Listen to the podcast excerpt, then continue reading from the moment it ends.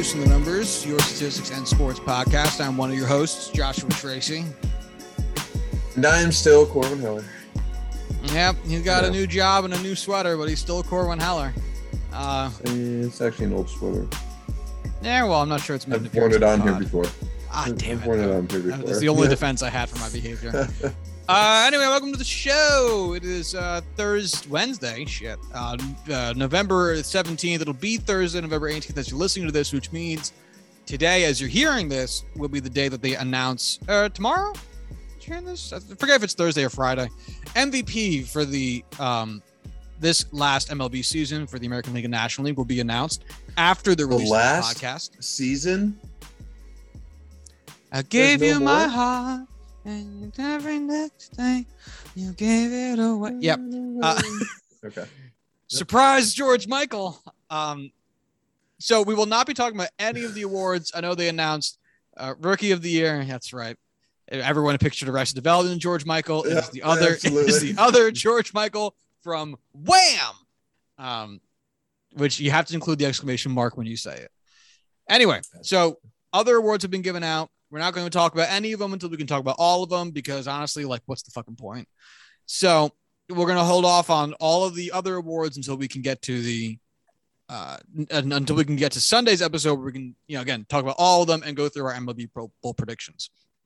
Today we'll also be going over our Yeah. mid-season NFL Bowl predictions since Corbin and I kind of forgot when the middle of the season was because this NFL season has gone by very fucking fast. So we'll have that for you in a minute. Uh, but before we get there, uh, a few spare, I guess we'll start with the MLB topics to more seamlessly transition into the NFL. So let's start with, uh, I guess, relatively chronologically. Uh, Eduardo Rodriguez has signed a five year deal. Uh, wait for it, wait for it, with the Detroit Tigers. Five years, $77 million. And that is an average annual salary of 15.4 million for um, a guy who's been a consistent member of the Red Sox rotation. I think that's the best way to put Eduardo Rodriguez, not like an ace. You know, his uh, ERA for his career, which all of which was in Boston, was 4.16. So not an ace. Uh, tough to call him a workhorse. He has one year, two years over 150 innings, but uh, definitely a mainstay of that rotation. So, Corbin, what do you what do you think about this move for Erod for the Tigers and for the money? Um, I have to say I like it for the Tigers. I like it for Erod too, I guess. I mean, he gets his money. Yes, he's not going to be on anywhere close to the same level of competitive team. Um, I mean, I guess the Tigers are technically on the way up. Um, it he is a level of pitcher, and that is a level of team where both of them equal. Just I don't give a shit. I could easily see him having a pretty good season for the Tigers, which doesn't really amount to anything monumental because the Tigers suck. I could also see him absolutely imploding because it's the Tigers and we don't really think much of Eduardo Rodriguez over the next season. Neither would surprise me. I don't think I'd overly care about either outcome. Um, I I'm a big fan. I think of, of this signing. I like this signing a lot. I like what it signals for the Tigers, um, because it clearly shows that they're trying to build some momentum on what they did last season. And last season they had a good year, all things considered, um, for a, a team that is is trying to to bolster their lineup, their rotation, and and their win column. They finished eight games under 500 the Tigers. That's it. Eight games. That's actually fucking incredible considering they had back to back 100 loss seasons within the last, what, th- four years? Um, like they finished closer to 500 than the Cubs, uh, than the Marlins. They had the same record as the Mets. Um, granted, they didn't have the Mets' early first half success where they were leading their division, but still, I mean, when you think about where the Mets are on a talent level scale and where the you might picture the Tigers at, it really is a really solid amount of success for how they've built that team and they've done a lot of it through good drafting and some rule five picks, especially with Akil Baddoo. And so if you look at the season or the the rotation that they'll have next year, you'd have to imagine that they're still building up Casey Mize since he just had his age 24 season. So he'll only be 25 next year um, as your number one guy. And then Tarik Skubal will also be entering his age 25 season. He just threw 150 innings for you. He could probably slot in there at number two, which means you wouldn't really have to throw um, Eduardo Rodriguez in any higher than your third spot. And that's probably perfect. And to have some veteran presence there and, a, and definitely a guy that would be an upgrade over the their third largest innings getter from last season, who was Jose Ureña with a 581 ERA, which would be uh, the worst ERA of Eduardo Rodriguez's entire career by an entire run. That's that's pretty fucking good. Um, yeah, I mean, Matt Manning will probably take another step forward. I think Matthew Boyd's a free agent now. I have to double check him. But they're they're clearly positioning themselves pretty well, and there's been conversation about what else they might end up doing on the free agent market, including some possible rumblings of some um, returns to the organization from the likes of a Justin Verlander, which would honestly be kind of amazing. Not gonna lie, but what else they'll end What up if- doing? What if Scherzer, Verlander, Price, David Price, Rick Porcello. Porcello, all go back? Would anyone Why be not? mad if I was a Tigers fan? No. I'd be thrilled. Those are those guys are still I would not even. mildly relevant. I would not be upset at all. Fuck no. I think you'd be thrilled if you were a Tigers fan. Um, yeah, they they also you know they made a small splash uh, earlier in the offseason in this young offseason by also uh, acquiring what's his fucking name, um, fucking god damn it, I what's his, what's his name, Corbin, the guy. Who's that who's that guy? Tucker Barnhart, Jesus Christ, um, Sure. yeah, they they acquired Tucker Barnhart, which um, might sound like, oh, that's not even uh, a drip, let alone a splash. Well, he had, uh, I think, like the second most free agent WAR uh, for catchers heading into the offseason. So, is it a splash? Uh, not, not, re- not, maybe not. But he was one of the better guys available, so maybe it's something. I don't know it seems like they're going to be making some some smallish moves to try to feel out the water and with how young their team still is barring some guys like you know uh miggy who is as far as i know 60 Old. uh yeah yeah old as fuck uh outside of miguel cabrera who is literally the oldest guy on the team by seven fucking years oh my god oldest guy on in the lineup by seven years fuck there's only one other guy over 30 who batted a significant amount of plate appearances for them last season. That was Robbie Grossman at 31. Jesus. Uh, Anyway, outside of him, that team is super young. So if they want to take another year with the slower part of their uh th- their rebuild, going with a five year deal for Eduardo Rodriguez, maybe a couple other small AAV but long term signings, that could totally work out for them because their division blows hot ass. And it really, we talk about every year, it does not take much to win the AL Central. So it's a pretty cool move. Nope. For the Red Sox, I would assume they don't care that much. Tanner Houck, I'm guessing, is going to be sliding into that rotation in somewhere. Garrett Whitlock also potentially could. I know he kind of sucked in the as a rotation member early in the season and then found success in the bullpen, but I I mean Eduardo Rodriguez had been there for a long time, but he was not overly great there. And I'd imagine you have viable replacements for him. So I'm sure it sucks emotionally, but I don't think it's overly devastating personnel wise. No, I don't, I don't think it would be.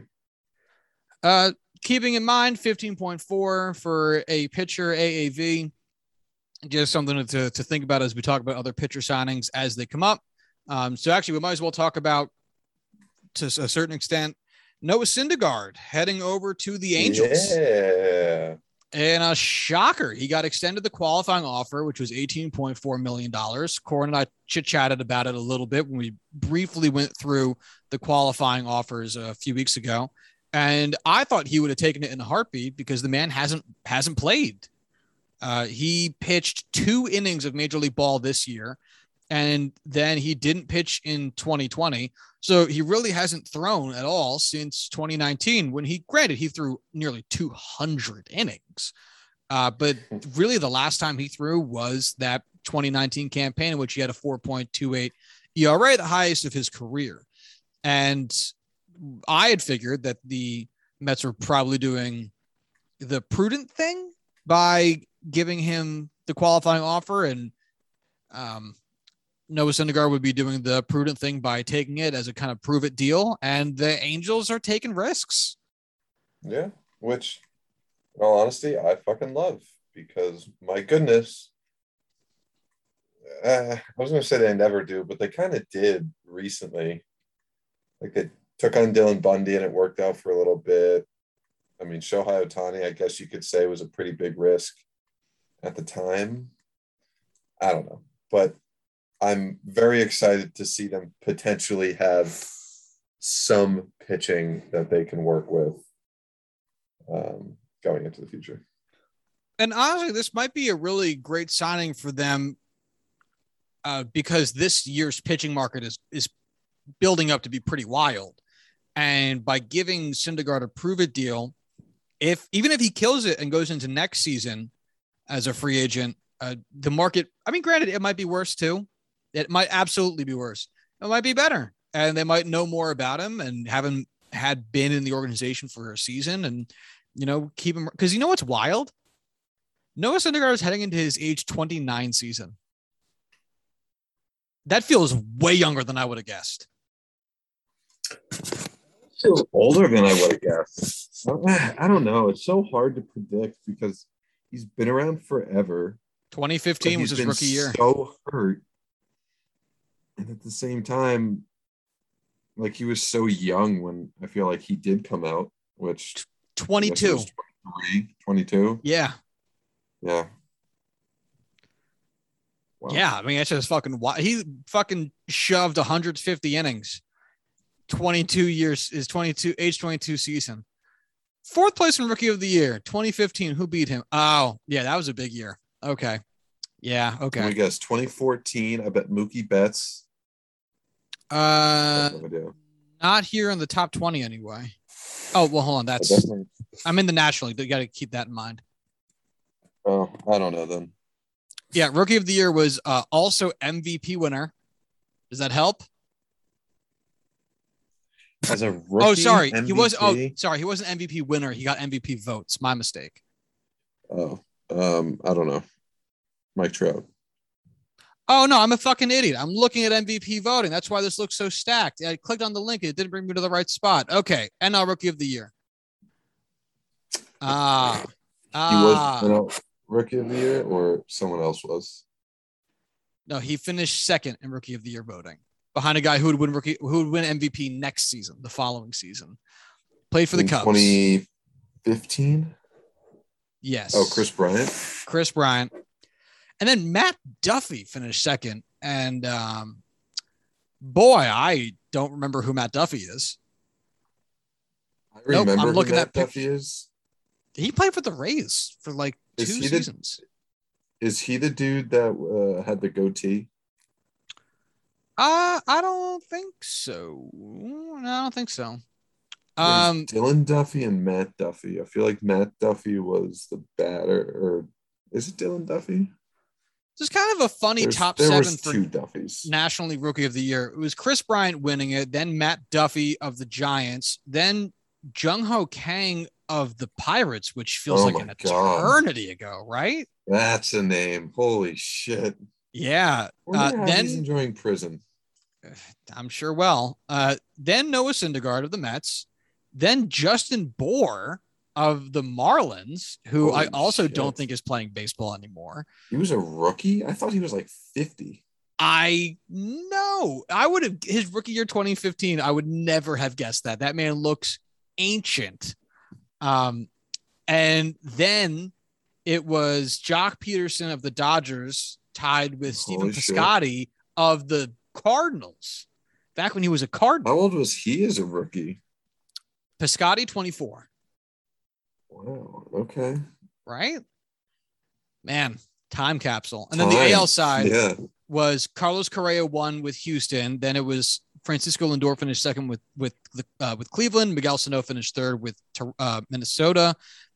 Roberto Osuna finished fourth with uh, the Blue Jays. Billy Burns finished fifth with Oakland. I don't even know who that is. Eddie Rosario finished sixth with Minnesota, and Delino DeShields finished seventh with Texas. Okay. Sure. All right. I need answers on Billy Burns because his baseball reference profile picture is him in a Yankees hat, but he doesn't have a Yankees uniform number on his page, and he never played for the New York Yankees at the major league level.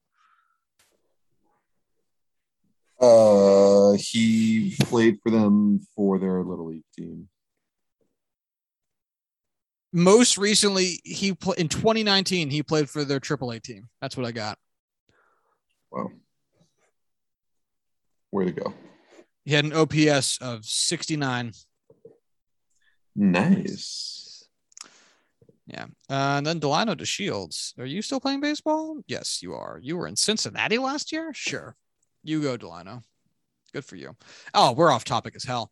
So this is this is a uh, an interesting signing. I I feel good about it for the Angels. The rumors circulating uh, is that the Syndergaard's camp did not give the Mets a chance to counter back, which has been a major talking point over here because uh, when I drive home from work, I listen to New York sports talk radio. So obviously, it's been a major conversation point since you played for the New York Mets. Um, Really? yes, yes, he did. And uh, people are saying it was insulting that he did not let the Mets respond to that contract. Fuck the Mets. Look, fuck the Mets. And I don't even say this as a hater necessarily. But if the dude didn't give the Mets a chance to respond, it's not that he wasn't loyal to the organization or he didn't, you know, do something that was undue towards the organization. Chances are he fucking didn't like it there. Chances are the organization dicked him over. And being that it's the fucking Mets, who can blame him? And also, might I add, they still don't have a GM. Who was he supposed to call? Ghostbusters? So, like, I, man, I get, and you know what? Fucking, even if he didn't hate it in New York, even if he didn't have a problem with the Mets organization, even if everybody, even if he liked being around there, there's nothing wrong with getting a change of scenery for him too. Yeah. 2019, we pitched a bunch of innings, but didn't have a great season. He couldn't play in 2020. He barely played in 2021. Two innings is nothing. I, I mean, like, he's allowed to want to take a chance somewhere else. It's totally fine. Is it though? Are you allowed to have differences in your opinion based off different points in your life? No. You have to stick with them. Truly. He chose to get drafted by the Mets. He has to stay there for life. Those are the rules. Yeah, You we're living in the, the pre Curt Flood days. Get Ugh. back to it. It was better, better in the olden times. Back when baseball was was was be- be- better. Do you even can you even say that with a straight face? Like literally, no, uh, Yeah. not at all. Uh, there's also been rumors. We'll we'll save it for next Sunday probably, uh, or this upcoming Monday's episode. But Billy Eppler is likely to sign as the Mets GM. Um, I we we know that right now as a likely fact. Um, but with what we else we got going on, that'll be saved for Monday. But yes, it is. I'm acknowledging it now. We'll talk about it later.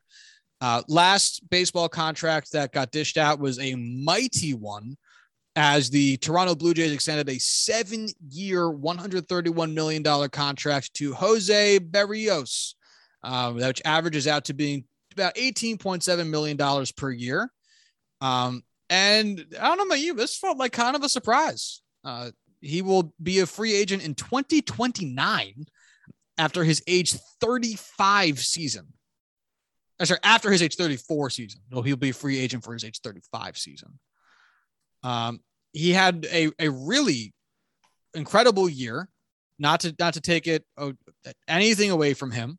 Uh, he got traded to Toronto, and then with the organization the down the stretch, he pitched the tune of a 358 ERA in 70 innings. That's 12 games, pitched a total of 32 games on the season with a 352 ERA and almost 200 innings pitched. Faced the most batters in the American League and got 204 strikeouts. So, a really, I mean, a solid outing for him, a solid year for him, mm-hmm. uh, but definitely not what I was anticipating. Uh, what do you think?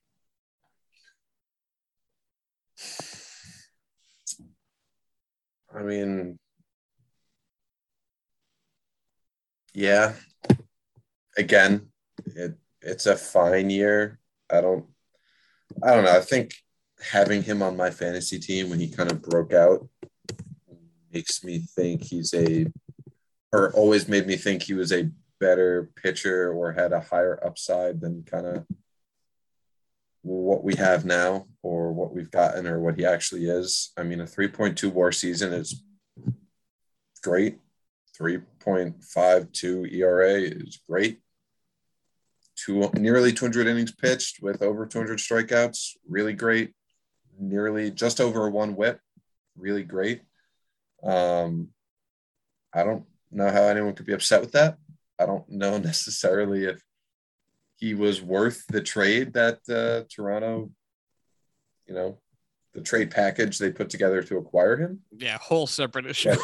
yeah, yeah you're right. That is a very different issue. Um, but at the same time, I think he's a a really good pitcher, and if he's going to be their number two, their one B uh, behind Hyun-Jin that's a great guy to have.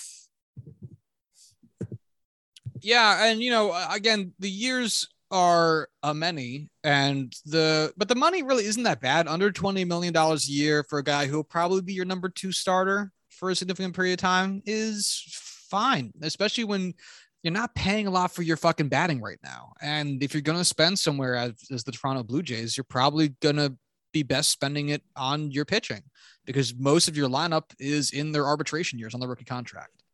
And mm-hmm. again, $18 million for a starting pitcher ain't shit.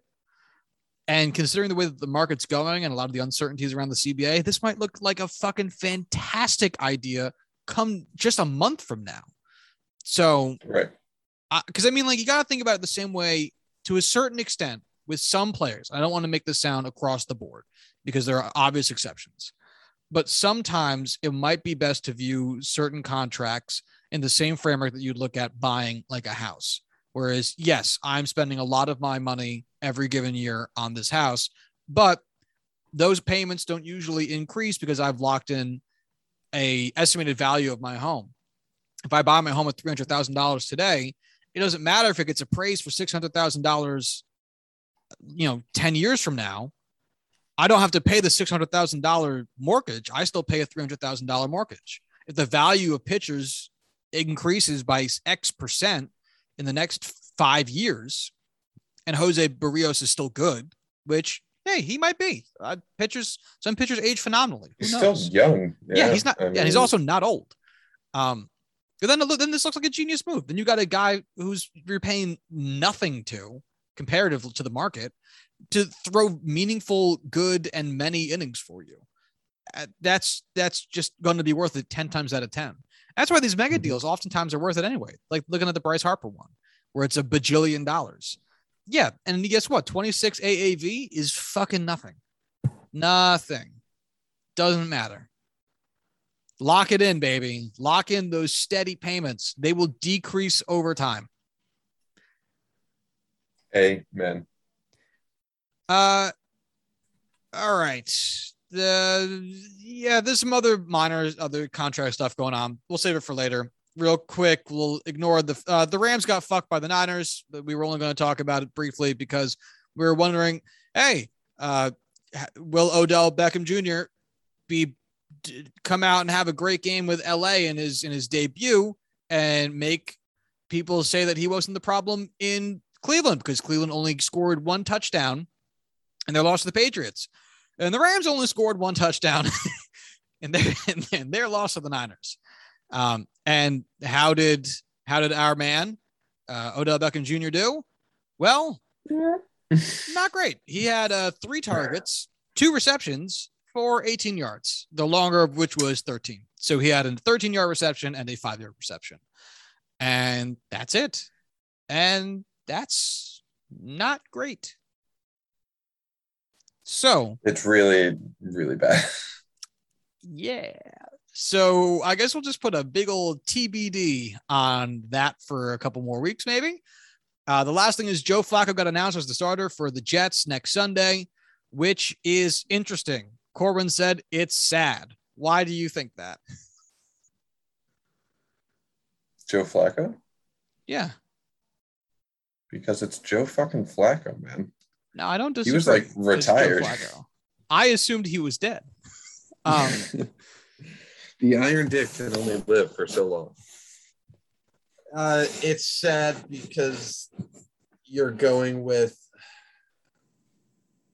You're going with an old bad option instead of a young bad option. So instead of giving it to a younger player who has a chance to learn and develop and grow from it, you're giving it to Joe Flacco so that you can blame it on being old, washed up Joe Flacco and maybe squeezing a win out of it if he can if like best case scenario you squeeze every last ounce of effort you can out of it and you pull out a win but your team doesn't really get any better whereas i think if you give it to mike white yes he can blow up again but at the same time your team can get better and you can learn something from it and a player can develop from it I I actually get this. Uh, I know that there was some controversy around it because because Saleh said people shouldn't be too quick to praise Mike White as the second coming after one good game, and then too quick to shit on him tremendously after one bad game. Uh, and then the day afterwards, he announces Joe Flacco as the, the starter for the next game. I would have to imagine though that was a that was a pre-planned deal. I would have to imagine the reason they traded for Joe Flacco was so that they wouldn't have to start Mike White, um, and they gave Joe a week on the sideline after the acquisition or two weeks, whatever it's been, so that he could just learn the playbook, which is fair. Uh, that's usually what that's usually what you do. Um, and I also get from the perspective of if we, as the Jets, are not trying to be good, and we're also not trying to be bad. You know, uh, Robert Saleh, this is his first year. This is not the last year of Adam Gase where maybe you say they told him, look, just do it, whatever. It doesn't matter. We're going to suck. Let it suck.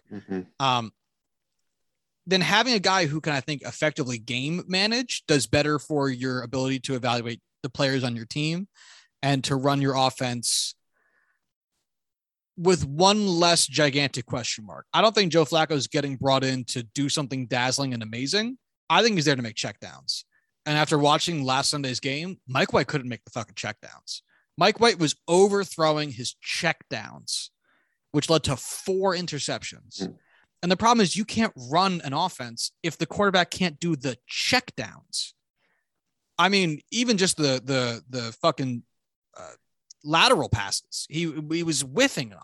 It was it was horrible, and the and that doesn't just lead to team losses; it leads to individual losses. You know, Michael Carter doesn't doesn't get reps coming out of you know the fucking left side of the backfield off of the slant pass or the uh, the lateral pass if he if he can't even catch the fucking pass. And I would imagine that's the issue. I wouldn't be surprised to see them trading off during the game as needed.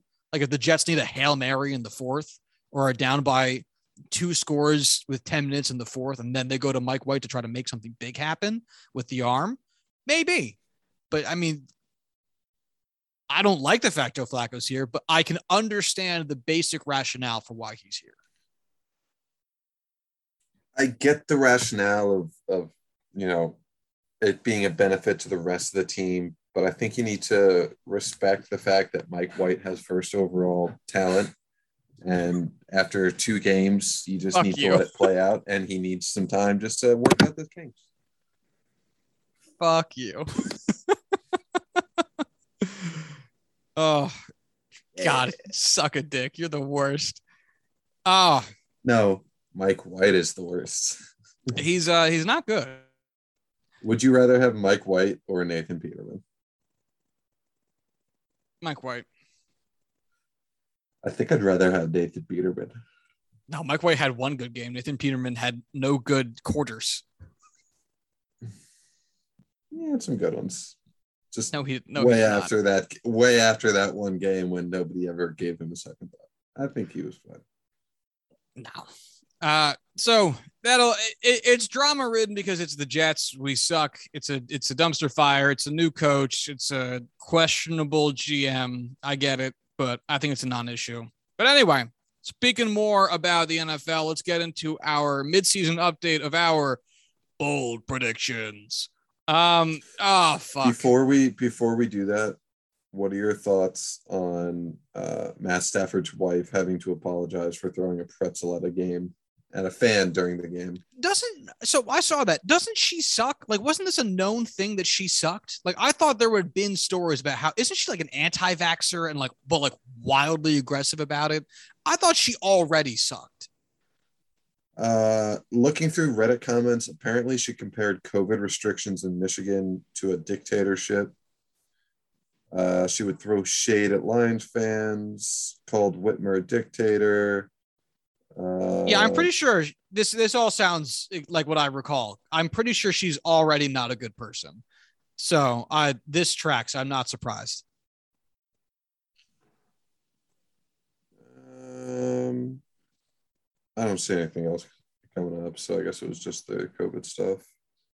Yeah, I mean, which which is enough. get along great with Pat Mahomes' brother. Okay, Yeah. yeah, uh like Colin Colin Whitmer, a dictator, uh, the same year she got attempted to be kidnapped is uh, that's enough. That is enough. So yeah, bad bad person.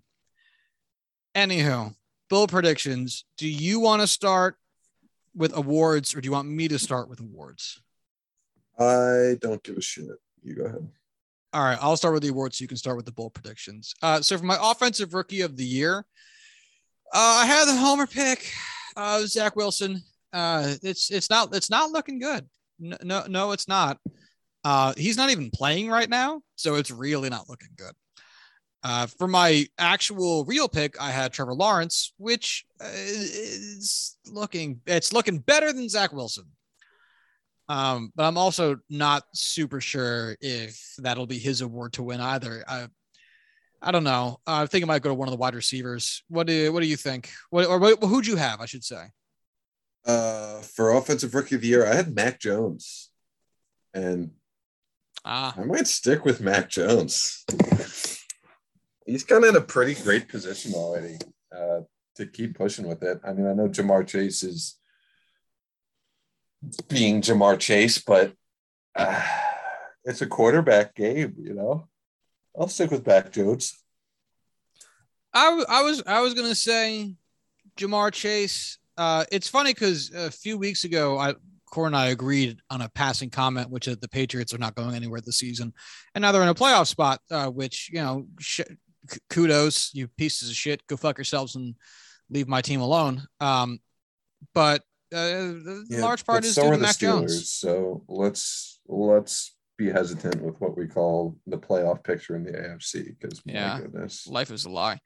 Uh, Trevor Lawrence versus Mac Jones. Trevor Lawrence yards 1991. Mac Jones 2333. Uh, Trevor Lawrence's completion percent is 58. Mac Jones is 69. Uh, Trevor Lawrence has eight touchdowns on nine interceptions. Mac Jones has 13 touchdowns on seven. Uh, and a quarterback rating this season for Trevor Lawrence is 72.2. Mac Jones is 94.1. So not really close between the two of them. Yeah, I'm I'm about Mac Jones. I think uh, I think Bill Belichick pulls his stupid fucking voodoo magic and closes out the year well, and not anything to do with the fact that I already have him picked. So Yeah, it's a pretty interesting top four for quarterback and how they've been performing. Because you had Trevor Lawrence go first overall, and he's having he's having what I would describe as like a, a normal enough rookie season. Ups, right, downs. up down. Yeah. Uh, then number two overall was Zach Wilson, who was having a more uh, a worse rookie season, but still a rookie season, uh, and is hurt. so not actively playing. And then third overall was Trey Lance, who still isn't the starter, which I think both of us predicted he probably would be. And in fact, has only appeared in four games. So, I mean, he's not even, he's barely even playing. And then he's, he's shown flashes when he has played. I think it's the fact that they still are paying Jimmy Garoppolo a lot of money and he's still healthy and playing fine. I don't think they're really rushed to get him in there versus other situations we usually see as rookies. Right. And then uh, Justin Fields, who is uh, having a rookie season, and Mac Jones, who's playing legitimately quite well. So it's been it's an interesting top five for those quarterbacks. Uh, yeah. Defensive rookie of the year, I had taken uh, Micah Parsons out of Dallas, and uh, I'm gonna be honest, I haven't really watched much of Dallas's games, but it seems as though he's doing okay. He uh, he is doing exceptional, and I think he is if it wasn't for the fact that Trevon Diggs is having a historic pace for a defensive rookie with not even a defensive rookie, just a defensive player when it comes to his interceptions, I think it's, you know, Micah Parsons with an easy win here for defensive rookie of the year. Um, if Diggs just doesn't put up wild fucking interception numbers over the last half of the season or last seven games, eight games of the season, whatever it is. I think Parsons can snag that away. Um, but yeah, a Cowboys defensive player is going home with the rookie of the year. Right. Did you pick Parsons as well? I did, yeah. Gotcha. Okay. I'm pull up some stats for Mike Parsons just so we can see. Yeah, I've got him up. He has very good uh, two passes defended, one forced fumble, eight sa- sorry six sacks. Uh, he has 58 combined tackles, 44 solo tackles, 14 assists on tackles, 11 tackles for loss, and 15 quarterback hits to go along with his six sacks. Um, in coverage, he's allowed a 70% completion percent. He's been targeted 27 times and allowed 19 completions uh, for an average distance of 8.2 yards, which accumulates to 155 yards, but no touchdowns. Uh, the quarterback rating to his pass defense is 84.6. Um, he, no one is giving a fuck about his pass coverage. But yeah, it's about that. That's what I'm saying. Like, who I, I, wasn't judging by it because it's like who gives a fuck, but because the, the tackle numbers are good. He's missed 13.4% of his tackles, but I remember we did an episode on tackles, missed tackles, and it generally is higher than you About think it that, is. yeah. So that's Yeah. totally seems totally in line. Um, Especially if they about it, for the Pittsburgh Steelers. huck, huck. the- Uh, but anyway, yeah, because if you think about 58 combined tackles along with nine missed tackles, I think you take that every fucking day. So yeah, absolutely. yeah, absolutely. strong, strong season from from the dude. Uh, He's killing right. it on my fantasy team. He put up like 40 points last week. Pretty dope. You have a defense. You have an IDP league. I do. It's pretty great. Highly recommend. Yeah, maybe next year I'll get back into fantasy football. I've been out of it. Anyway, uh offensive player of the year, I had chosen the I think we both chose Christian McCaffrey, right? Uh, let me double check. No, I made a worse choice. All right. Well, went I with- okay, go ahead. I picked Chris McCaffrey, who so far is playing uh, well, though he missed uh, several weeks. So it's going to be, I don't, I don't know. It'll depend on how he plays down the stretch. He's played in five games so far this season. Uh, he's amassed seven, sorry, 348 rushing yards and 283 receiving yards. So his total yards from scrimmage is 631. Um, he's got no receiving touchdowns, one uh, passing, sorry, rushing touchdown, uh, a fumble. Uh, nothing really wild here. Uh, the rate stuff is all good. He's at, um, he's gotten 15.8 rushing attempts per game and 32 targets per game receiving. So he's he's getting a lot of attention.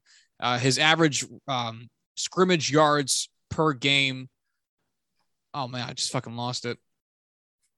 Oh shoot. Oh gone. As yards per scrimmage yards per touch is 5.8, which is totally in line with his career average. It's a little bit on the high end actually. So uh, by all accounts, he's playing very, very well and just needs to get the reps. But I don't know.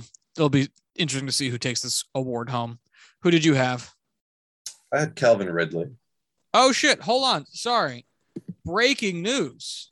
As we're recording, Justin Verlander is back to the Astros. One year, $25 million deal with a player option for 2023. Ew. So he just beats out Noah Syndergaard's deal, which was 22.4 million. So he, he gets an extra two and a half on top of that and a player option, which I don't know how much that's for yet. But that is interesting. Ew. Yeah, I don't like it. Yeah, his brother tweeted about it too. Yeah.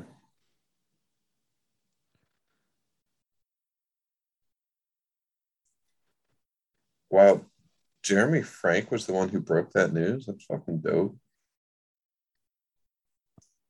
Oh, he just uh he just became an intern for the uh the Astros. Hope he doesn't get fired already. $25 million for 39 year old coming off Tommy John surgery is probably more than I'd give. But hey, Houston really needed some starting pitching, courtesy of our buddy Max Greenfield. Way to go. Yeah, uh it is the least exciting. It, it makes total sense for ever, literally everybody involved, but it's the least interesting option he could have. I guess- I would really would have liked to see him in Detroit. Brandon Belt signed as well.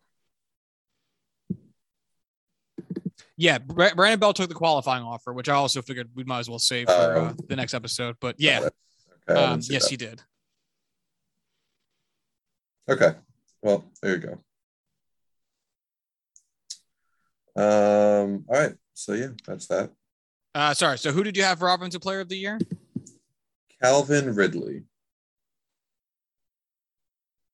Yeah. How's that Mhm. going? I really have not watched any other football besides the Jets so far this season. I feel like I'm 12 again. Um not well. Uh 31 receptions, 281 yards, two touchdowns in five games. Oof. That is, that is a mega sized oof there, Chief. Yeah, missed uh two games so far.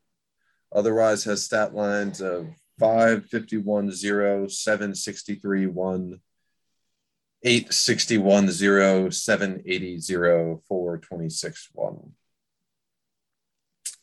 Yeah. So, you know, shit. Yeah, that's Pretty not great. Um, if I had to pick mid-season Cooper Kupp, I think has to be pretty high on the list here. Uh, the man has 1114 41 receiving yards and 10 touchdowns so far this season.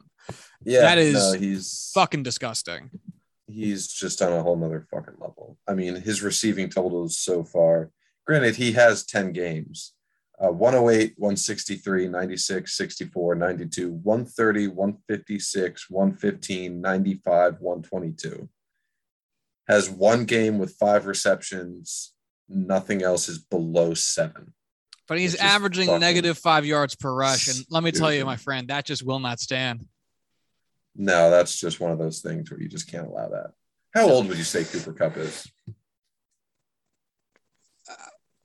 20, 20 26, 27.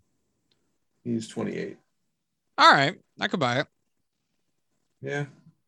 Older than I would have assumed if I didn't already know that he was super old, but yeah. Uh, also in the running for this, uh, one would say Derrick Henry, who was on an MVP MVP pace before he had to miss a couple of games, and he still leads the NFL in a lot of stuff. He leads the NFL in rushing yards with 219, uh, rushing touches with sorry 219 rushing attempts, 937 rushing yards. My mistake. Um, 117.1 yards per rushing yards per game, uh, 237 total touches. He leads the NFL in all of those things. Um, and his receiving stats ain't bad too. 154 receiving yards. That's uh, not too shabby. 10 rushing touchdowns is pretty sweet. Second on the list behind James Conner, who leads the NFL in rushing touchdowns so far this season. How do you feel about that? Uh, fuck you. Nah, we've got Najee. I can't be upset. Yep, we're also getting nice seasons out of Deebo Samuel, uh, Davante Adams, uh, um, Jonathan Taylor. Surprisingly, um, I don't say that to be mean. I just wasn't I expecting say it. that's surprising. I just wasn't expecting it. It was really all. But like, he's top three in rushing yards for this season. That's not a name I would have picked. Right. This is really all I mean by it. Um. So yeah, neither one of our picks I think looks exceptionally great. Uh, but there's yeah, seven games left. We'll see how it shakes out. Uh, all right, defensive player of the year. I had Myles Garrett. I had TJ Watt. How's They're the two front you? runners. Yeah, Those are the two guys. they are those Uh, dudes. I don't know if I, I mean, I'm incredibly biased. So I personally, of course, think that it would be TJ Watt. I think on a, a rate basis, TJ Watt has the edge. Uh, I think Myles Garrett has an extra game. Um, I'll pull up Also, TJ Watt stats if you want Myles it. Garrett leads the NFL in sacks with 13 and tackles for loss with 13. His career high for sacks is 13.5, and he already is basically there with seven games to go. So And my guy's looking good. Okay, well, in two less games, TJ Watt has 12 and a half sacks and 13 tackles for loss. You fucking piece of shit. So, Yeah, but but that rate shit that rate shit doesn't matter. Not in the eyes of our Lord. Uh, Well, well, Myles Garrett still has a bye week, so that does matter. You piece of shit. Well, it matters when we talk about there still being games left That's to play. true. How many Yeah. how many total tackles does he have? Yeah, so I'm actually doing a hot comparison real quick. So TJ Watt will be first. TJ Watt has 39 combined tackles. Myles Garrett 34. TJ Watt has 29 solo tackles. Myles Garrett has 21. TJ Watt has 10 assisted tackles. Myles Garrett has 13. TJ Watt has 13 tackles for loss, as does Myles Garrett. TJ Watt has 20 quarterback hits to Myles Garrett's 24. Um, neither of them have generated a fumble. Neither of them have generated a fumble. Oh, sorry. Um, TJ Watt has generated sorry three fumbles. He has not fumbled at all. Okay, that's what the difference was there. And he has recovered Uh, two I of his fumbles. Fumbles are uh, recovered. No, FR is fumbles recovered.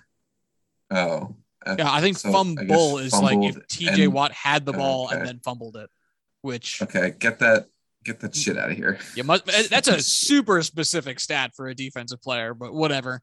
Uh, so TJ Watt has forced three fumbles and recovered two of them. Myles Garrett has no fumble statistics.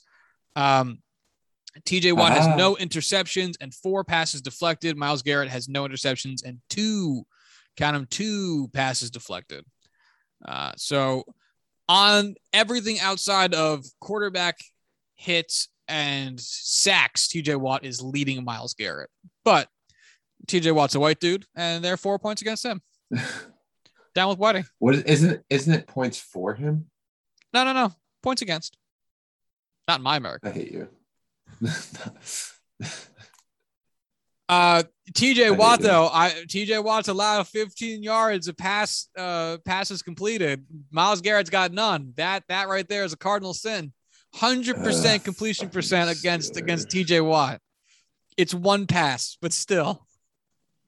Steelers stop making TJ Watt drop back in coverage. Why? Why drop do you do more. that? No. Yeah, so these are two good picks for us. I like these picks. Yeah, we're we're good at this. No, we're not. My next Question pick mark? is so bad.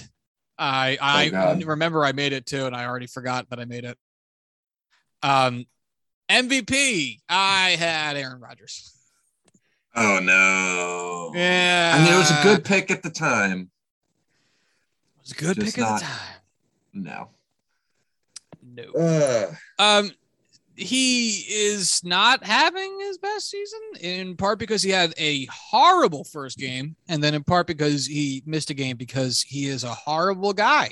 Uh, but he also has the lowest quarterback rating he's had since ever. This is the lowest quarterback rating so far of his career. Or sorry, QBR, I should say. Quarterback rating is his. Um, ah, he did worse in 2019. Um, but with 2,186 yards, he'll probably get past 3,000, but he probably won't get past four unless something wild happens. Um, and he's not in the top 10 of passing yards getters um, or passing. Uh, he's, he's barely in the top 10 for passing touchdown getters. So pretty, pretty unlikely he wins MVP, even just looking at the quarterbacks. I'm, I'm I wouldn't, I'm not sure he'd get picked in MVP voting over Derrick Henry at this point. So I mean, he has the fifth best MVP odds by OddsShark at plus a thousand, ahead of guys such as Cooper Kupp and Mac Jones and Derrick Henry. I don't even think is on this list, which is fucking outrageous. But I don't. I usually like looking at odds just because usually they have it correct close enough. Um, Vegas puts a lot of money to make sure they get the odds correct. I just think it's crazy that they wouldn't have Derrick Henry on there anywhere. Yeah, that is pretty wild. Uh, Vegas Insider has him at plus 1100 if it matters. So sixth best or seventh best, I should say. No, six. I can count. Good job, Corbin. Uh, I had, uh, I was torn between Dak Prescott and Tom Brady uh, who have the second and third highest odds to win MVP or lowest odds, highest odds. I don't really know how you consider it, but uh, I went with Dak Prescott, who uh, had one really bad game, but otherwise has been doing pretty, pretty good. Um, I I see this offense being just as strong as it was. I mean, he's still throwing for a lot of yards, a lot of touchdowns, not throwing many picks. He literally has the best quarterback rating in the NFL right now. 110.8. Like it, it, it's a great pick.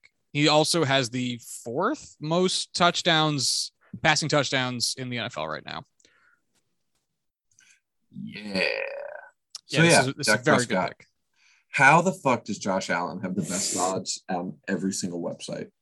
I do uh, not understand it. Because he gets points for being a white boy. Um, Him and Tom Brady, man. Oh, God, fucking pliability. Yeah. Also, shout out to sneaky, amazing. I only say sneaky because neither one of us picked him. It's really not sneaky. Uh, Matthew Stafford having just a phenomenal year, um, which can't win games. Yeah, yeah, that's his problem. Um, as he has a quite comfortable uh, seven and three record so far this season, leads the NFL in passing yards so far with three thousand fourteen and there's seven games to go, which is just fucking insane. Um, leads the NFL in QBR with a 67.1, has a 106.1 quarterback rating, which is the best of his career, 301 yards per game. Uh, he has uh, 24 touchdowns to eight interceptions. He's having himself a tidy ass season outside of Detroit and actually getting team success for once too, which is just phenomenal. So shout outs to him. I mean, we have Way so much go, more to get through let's power through a little bit. Uh, coach right. of the year, I had Robert Saleh. That is not happening. I had Mike Tomlin. That's, that's probably not happening. Uh, comeback player Unless of the year, I had Dak Prescott. I also had Dak Prescott. I have you that's down as having good. picked Saquon Barkley for some reason. I had Saquon as like the guy I was toying between. Maybe that's what I'm thinking of. Uh, yeah, this is a great pick for both of us. He he should win this. So, yeah. All right. Uh, why don't you give your first? Since I went first with the awards, why don't you go first for the actual predictions? Unless you'd like me to continue going first. Uh, you can go first because I want to look up uh, some stats while I do. Alrighty then. So my first bold prediction, which looks like a mistake mistake. Oh no, it is. Oh fuck. it, Uh, Jameis Winston retains his volume production while cutting his turnovers in half and finishes top five in MVP voting. Jameis Winston has played in seven games so far this season and has barely scraped over 1,100 yards while doing it. Um, he leads the NFL in touchdown percent. He has 14 touchdowns in his uh, passing touchdowns in his seven games. Um, uh, to, and to only three interceptions, which I must say, talk about cutting down the interceptions. He is certainly doing it, but the volume production is absolutely not there, and he's not getting consistent playing time. Granted, seven starts, but Well, he's hurt. missing. Uh, oh, that's what I'm uh, actually. Yeah, sorry, that's. I forgot. Yeah, no, he is hurt. That's my bad. Um, but regardless, the they are clearly not having him air the ball out with uh, wanton disregard for everyone's safety, and it is showing in the stats in both some good ways and some negative. But that is not my prediction, so not going well on this one. Corbin, what you got for the first one? Uh, I had a opposite of yours, one that's looking really fucking good. Tom Brady finishes top three in passing yards, touchdowns, and lead the Bucs to the best record in the NFC. Because why wouldn't he? Uh, currently third in passing yards, first in passing touchdowns, and the Bucs have the third best record in the NFC. Um, getting close, getting close. Uh, yeah, my next prediction looks significantly better, but still very unlikely. Uh, my next one is that Jimmy Garoppolo turns into a stud and then still gets better be- benched for Trey Lance. So Jimmy Garoppolo is looking the best best he's looked outside of that 2019 campaign um, since he's been in San Francisco. Um, stud might be a bit strong of a word, but this is still the best he's looked. He's just under 2,000 yards in eight games, um, which means if he was, he'd be on pace to break 4,000 for a 16 game season, which would be the best of his career. Um, he has uh, a 97.6 quarterback rating, which is which is really good for him. Uh, he's facing a lot of sacks, but so far the percent of his sack percent is down, and he's not losing nearly as many yards for it as um, he has previously, which you might take to say he's not holding onto the ball as long, getting sacked comically far beyond the line of scrimmage. Um, but whether he gets benched for Trey Lance can still be seen. I didn't put a game limit on that. Uh, so I'd say 50 50 on this one so far. What do you got for yours? Uh, I had Davis Mills uh, starts more games for the Texans this season than Deshaun Watson. Uh, he has started a game for the Houston Texans this season, so he's actually started six. But whatever, he uh, he's gonna blow this one out of the water. Um, not because he's really good, but because boy, the Texans just don't have any other options uh, at all. Um, so I feel guilty accepting this one. Um, but here we are. I feel you. Uh, my next one is that Minnesota becomes a basement dweller and Kirk Cousins gets benched. Um, and neither of these are true. Uh, so far, Minnesota.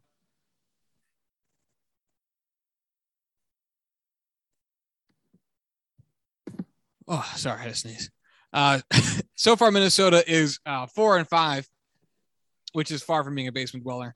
Um, shocking that that losing record still puts them in second in the NFC North, but still not a basement dweller. And Kirk Cousins is uh, not having a great season, but he's not hasn't been actually. Kirk Cousins having a pretty nice season. I lied. He's having actually a very nice season. Um, so he's not he's not going to be anytime soon. He is not the, the the reason that they're struggling. So, uh, yeah, no, this one is uh wrong on basically every front. Uh, my third, the Texans lose every game that isn't started by Deshaun Watson. Uh, I made that prediction before week one when they won. So I amended it that the Texans will be cursed by Jacksonville after beating them week one and we'll copy what they did last season, winning week one and then losing 15 straight weeks. Um, they've done that so far. They are one and eight after starting one and zero. Um, so we'll see if they can close out the season poorly or strong, depending on who you're rooting for. And I'm rooting against them, so go to town. Uh, my next pick. Oh God, mine are awful this year. I feel like I had a good year last year, and these are just so bad. Um, my next one is that Tampa Bay falls apart at the seams, starting with Tom Brady. As Corbin just said, his pick for Tom Brady's MVP campaign is looking sterling. Um, and Tampa Bay is far from falling apart at the seams. Uh, I've seen where that their offensive scheming has not been great outside of Brady being phenomenal, and they've had a couple random issues with personnel on defense, but that's hardly falling apart at the seams. As Corbin said, they have the third best record in the NFC. So, Whoop, whoop. yeah, not uh. Actually, also Corbin, they have the fourth best record in the NFC. Suck my balls. Really? Green Bay's eight and two, Dallas is seven and two, Arizona's eight and two, and then the Rams are seven and three to Tampa Bay's six and three. So once again- Mm. Suck on my balls. Uh, and give me your next bold prediction. Uh, my next bold prediction Trevor Lawrence finishes the year as the worst rookie QB in yards per pass. Was it yards per pass? Passing yards per game. Uh, he is currently sitting at a passing yards per game at 221.2. Thank Christ. Uh, Mac Jones, for example, is uh, for comparison at yards per game 233. So he's better than Mac jo- or worse than Mac Jones. He is currently better than Trey Lance, but Trey Lance hasn't. He actually has started a game. No. Oh, I see. He had one start for 354 and then had a bunch of non starts. He had 192 in his start, so I guess he's worse. Um, all right, so I guess this one is currently wrong. We'll see how it plays out at the end of the year. We do do our best to rationalize, and but we do also admit defeat when we ultimately are wrong. Bad. Yeah, bad. Yeah. Um, which is what I've been trying to do uh, for my next prediction, which is rationalize. Uh, it's not going great. My next one is that the Raiders make the playoffs on the back of a weirdly good season by Derek Carr. As it stands right now, the Raiders are just outside of the playoff picture. Uh, they are they would not win. They don't have the tiebreaker over the Chargers, who they share a record with at five and four.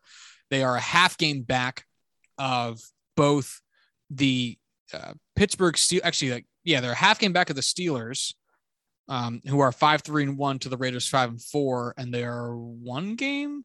Actually, would they be a quarter of a game back on Pittsburgh? 'Cause I think they're a half game back on New England at six and four.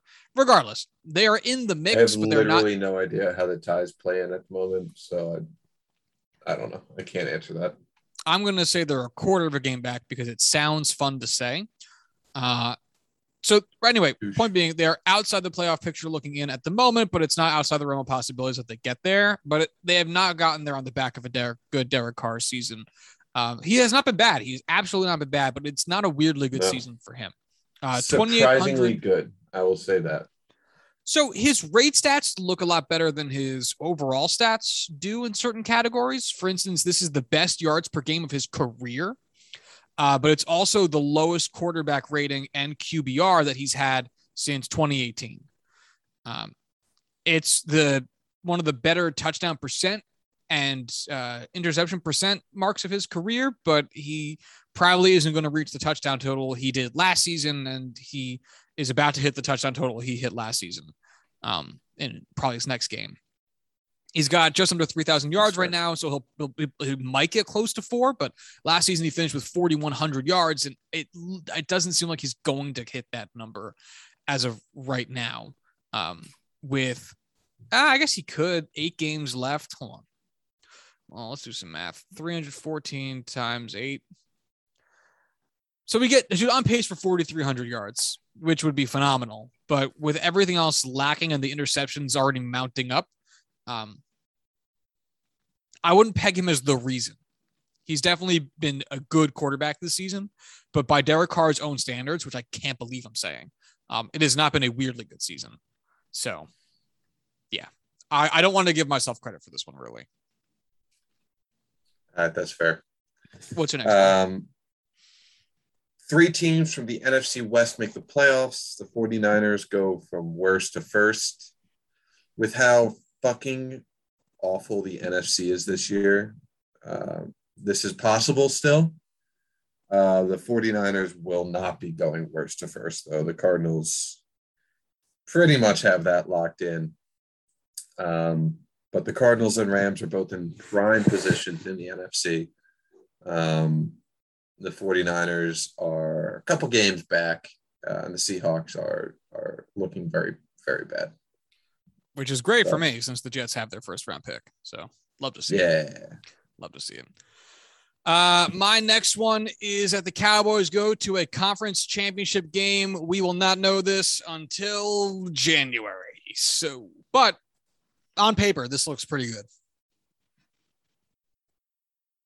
Uh, my next one the Ravens finished the season third in the AFC North, missed the playoffs, and are within two games of 500.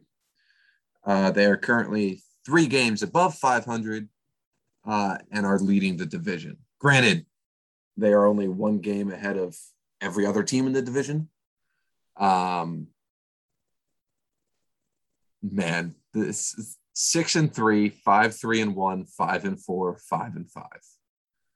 No, like No those are all it. just so fucking different. Yeah, Yeah. nobody wants it. Um, but yeah, we'll uh we'll see how that plays out. There's still a chance that happens. Uh, my next prediction is that the Rams finally look like the team they are on paper and win their division with ease. So the Rams still have a chance of winning their division. They are one game back of the Cardinals, but at this point, it would be a struggle to say with ease because of how phenomenal the Cardinals have looked this season. Um, and I was about to say, which who could have predicted, but the whole point of this was to have bold predictions. So, um, but I will say they do basically like they are on paper. Um, so I'll give myself half credit on this. They are performing exceedingly well. Um, their one game against San Francisco uh, excluded. So, but yeah, uh, half credit on this. They, they they look very good, but Arizona's giving them trouble. Fair enough. Uh, my next one, uh, Mark Ingram has more rushing yards this season than any singular Ravens running back. Um, I specifically had to word that as to not include Lamar Jackson um, because we all know Lamar Jackson is going to just dominate that. Uh, Mark Ingram has 411 rushing yards currently playing for the Saints. Can you name the top three players in rushing for the Baltimore Ravens this year? Any of them? Uh, No, like genuinely, no. I have no idea. Uh, they have four players, not including Lamar Jackson, with more than 30 rushing attempts. Le'Veon Bell managed 83 yards on his 31 attempts. He's on the team. Ty'Son, he actually just got cut. He just got released like yesterday. Um, Ty'Son Williams had 180 rushing yards on 33 carries. Latavius Murray had 59 carries for 212 yards. And Devonta Freeman had 43 rushes for 223 yards. So no one's even close. Remember when Mark Freeman was amazing for uh, like Yes, two years? That year he was on Hard Knocks, man. He was the fucking bomb. It was good. It was a good time. Um, yeah, my next pick was the. This is the once a decade turn that the Bengals win their division. Uh, they are currently in third in that division. However, as Corbin just said, no one's really out of this division. Like literally, if this upcoming week the Bengals win and Baltimore loses, they are tied for first in their division. Um, like It's and so ugly. anything could happen in this division. Everyone is in it in not an interesting and exciting way, but everyone is in it. So Actually, out of curiosity, who do those teams play next week? Is this week 11? This is week 11. Yes. Uh, yeah. So the Ravens play the Bears. So you'd have to, I guess, if you were a betting man, you'd probably bet the Ravens. And then the Bengals play the Raiders, and that is a match I think I would avoid if I was betting. So, uh, yeah, the crapshoot actually extends to next week's win and loss as well. Who the fucking knows? Anyway, you're up. Yeah. I keep closing this. I don't know why.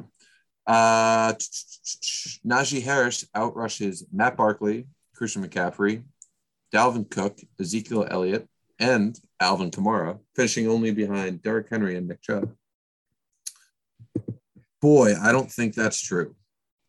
Um, of course, I don't have it up because why would I? But if I quickly try and find rushing yards, yards per rushing, rushing attempt, rushing yards, yards, he is sixth with 646 yards, two yards behind Dalvin Cook, uh, 17 yards behind Ezekiel Elliott, and a lot more behind Nick Chubb, Jonathan Taylor, and Derrick Henry. Derrick Henry and Jonathan Taylor tied atop the league with 937. So he's got some work to do to catch up to Taylor. Um, but uh, the rest of those guys, Cook and Elliott, are definitely within striking distance. I think uh, I think he can get there. If, hey, if I get this right, except for losing out to Jonathan Taylor, I can accept it as a moral victory.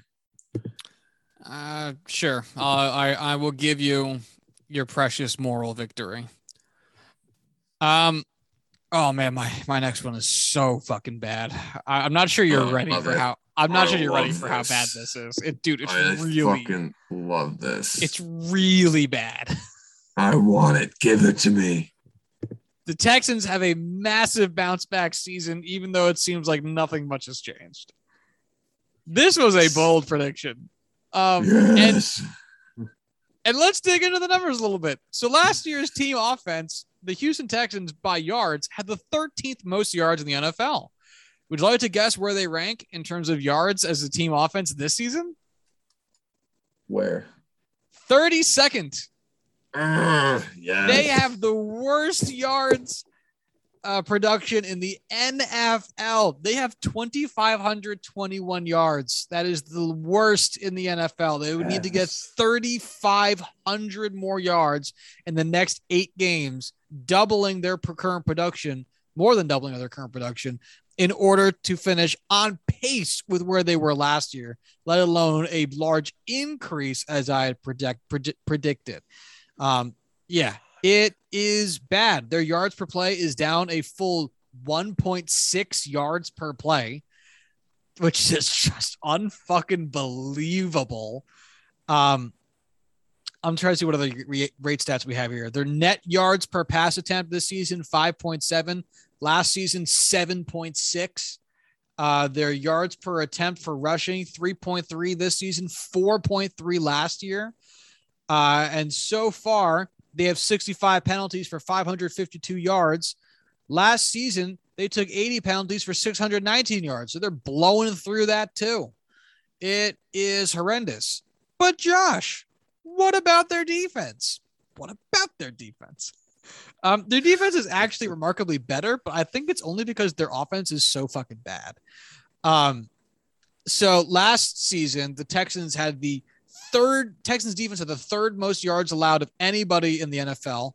Um, this season, they have the eighth fewest, most eighth most yards allowed. So they they've allowed 3,400 yards so far this season, 6,600 yards last season. And again, all the rate stats look much better this year. Um, they're allowing six yards per play. Last year was 6.2. They're allowing 7.2 net yards per pass attempt, 7.1 last season. So that actually went up. Uh, but the rushing defense is better, or teams just aren't rushing as much. Uh, 4.5 rushing yards per attempt last season, 5.2. Uh, they've taken 678 penalty yards last season, 362 so far this season. So they're on pace to basically do that again, if maybe a little bit better. Um, but yeah, this prediction's bad. This one's really bad. It's not getting better. That's not good. No.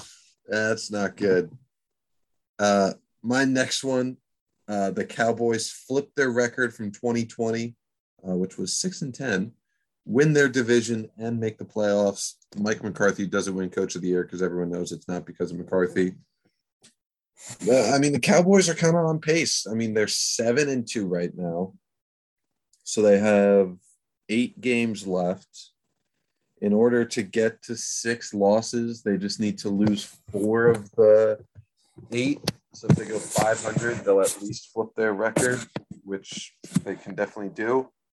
They're definitely in the you know on pace to win that division because I don't I don't think the Eagles at four and six are giving them a run for the money.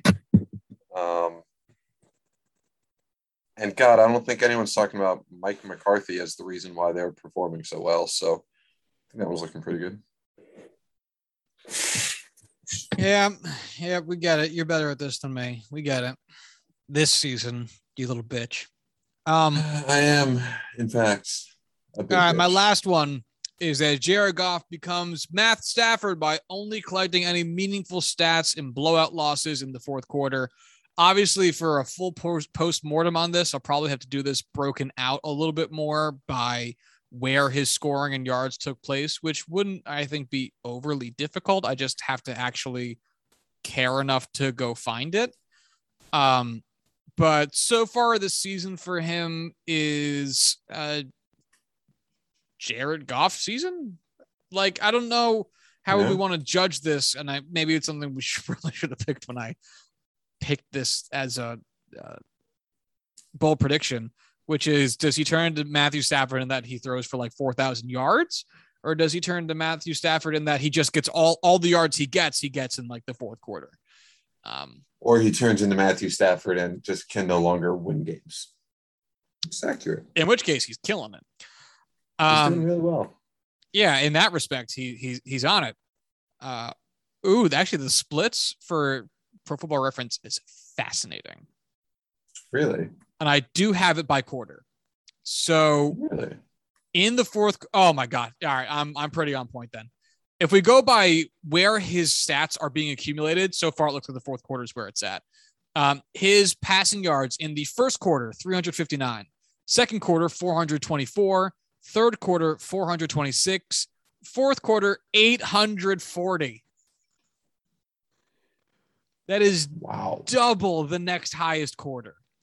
His touchdowns, wow. he has exactly two touchdowns per quarter and one interception per quarter for one through three. So in the first quarter, two touchdowns, one interception. Second quarter, two touchdowns, one interception. Third quarter, two touchdowns, one interception. Fourth quarter, two touchdowns, three interceptions.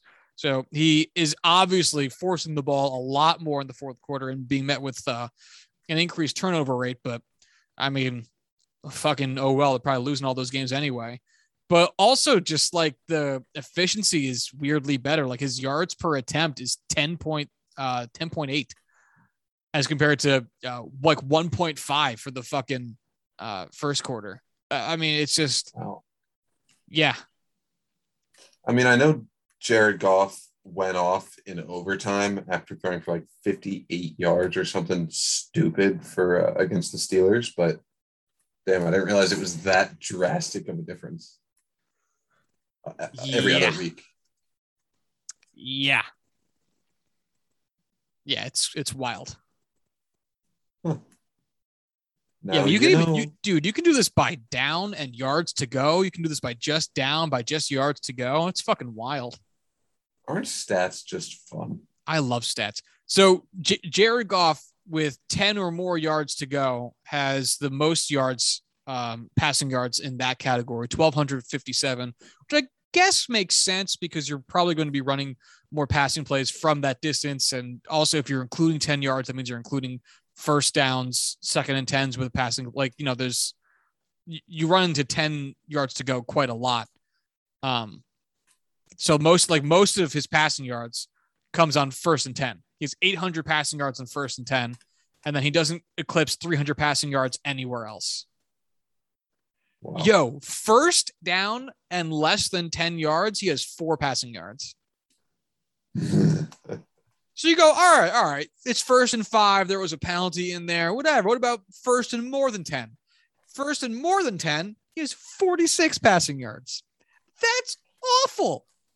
That is awful. 46 yards. That's so bad. That's like that's embarrassing. Like that's Yeah. something where like you go to work every day and you suck. Give me another quarterback. you. Like any quarterback. Uh, uh, uh Derek Carr. All right, keep talking. Keep talking. You go to work and you suck. oh yeah, you go to work and you suck, and you know when you go to work, you are just letting everyone you work with, you work for, and who is a fan of the company that you work for, you're letting them down. That's got to be a tough, tough way to wake up in the morning.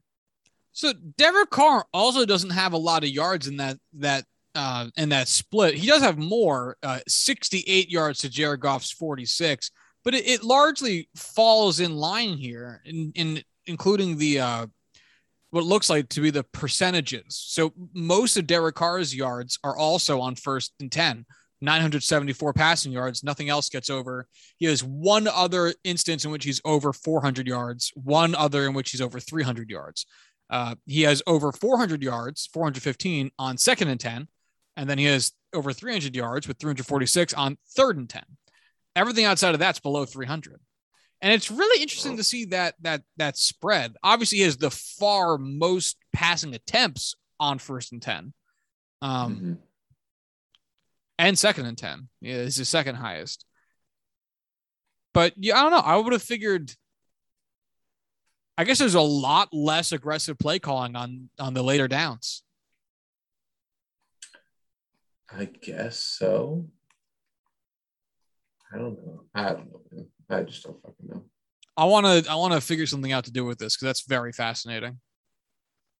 Sure. I'm intrigued. I'm very intrigued. Josh, intrigued. Derek Carr has six passing yards on fourth down. That's it. Six. Six, How many attempts? One. seven. Oh, okay. I mean, I I really don't know how to feel like that's such a small sample size that really doesn't mean all that much. Who means anything? I don't mean anything. Interestingly enough, the splits don't include less than four yards.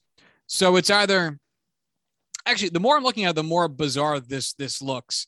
Uh, so like second down, right? I have second and ten or more, second and seven to nine yards, second and four to six yards, but not second and one to three or second and less than four. You know what I mean? It's Mhm. weird. It's weird. We're missing. There's missing yards here, Corbin. What does it all mean? this. The numbers, Mason.